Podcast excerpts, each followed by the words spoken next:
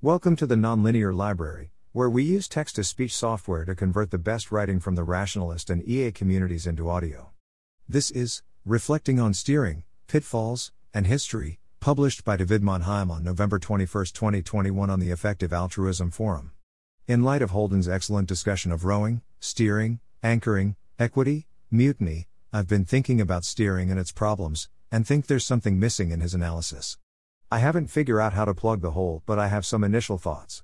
Epistemic status, preliminary thoughts, and tentative conclusions, with some concrete examples which I hope are illustrative of something general, but maybe post hoc justifications to support my intuitive arguments.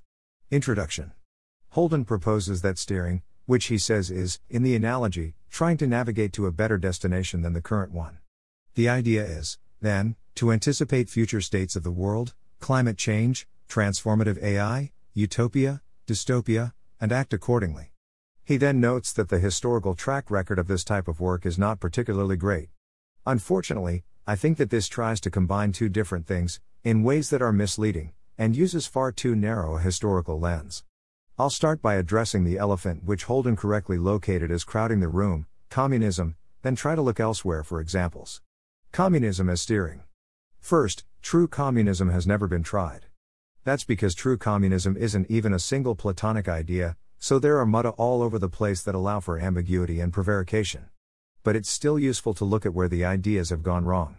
The origins trace back well before Thomas More's Utopia, written in 1516, but that's a good place to start, with a vision of a society with communal ownership, simple needs, and rejection of competition.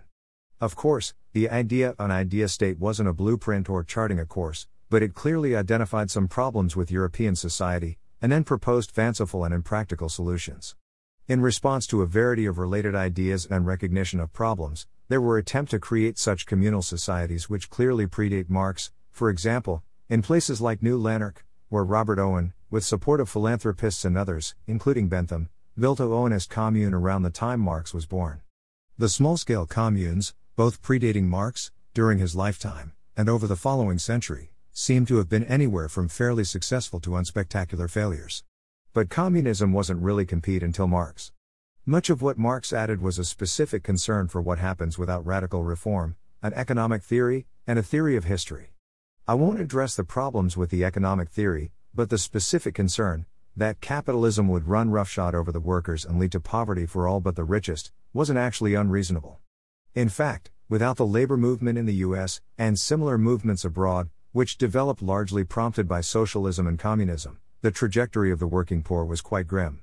It's plausible that without a communist movement, Marx's vision of a capitalist dystopia wouldn't have been particularly wrong, and his assumption that things would inevitably become more socialist was mostly wrong in thinking that revolutions would necessarily be violent.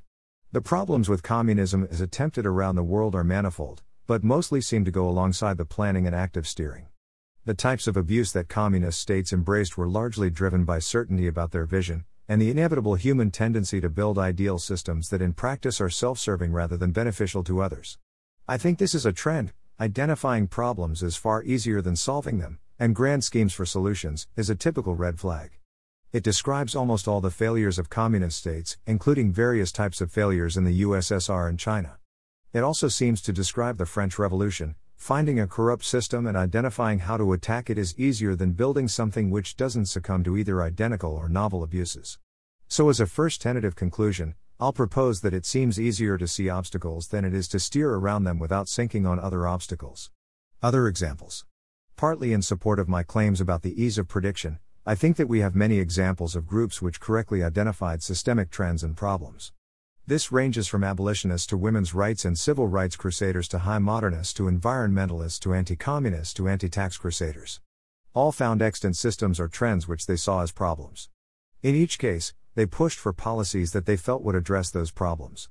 Of course, there is a significant selection bias in that groups which incorrectly forecast were often more quickly disposed of, as their ideas failed to find purchase.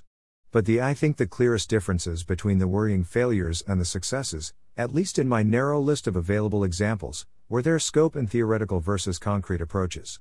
The broader the scope of policy prescriptions and the more theoretical justifications, the riper the movement was for abuse. To the extent that high modernists, communists, and others looked at systems and built theories before pushing for change, they pushed for solutions which were disastrous. And to the extent that they had narrow and concrete goals, they were more successful. I think that the biggest problem have with Holden's explanation of equity as a motive is that it fails to distinguish between systemic visions and specific ones. Theorizing uncertainty and steering. I don't think that the problem of vision is the one to worry about most. It's easy to find things which are going wrong, and the biggest failures of prediction in most areas is failing to account for how much other forces and other groups will also push to change the world. That makes it very hard to understand marginal importance. If we're wrong about how much others are going to be successful in fighting climate change, we'll misallocate effort. And if we're wrong about how easy or hard it is to change governance systems, the same applies. Second, steering narrowly seems much less worrying than steering broadly. I'm certainly biased here, but pushing for pandemic preparedness seems less likely to backfire than pushing humanity to embrace a long reflection, and pushing against gain of function seems safer than pushing for slowing AI progress.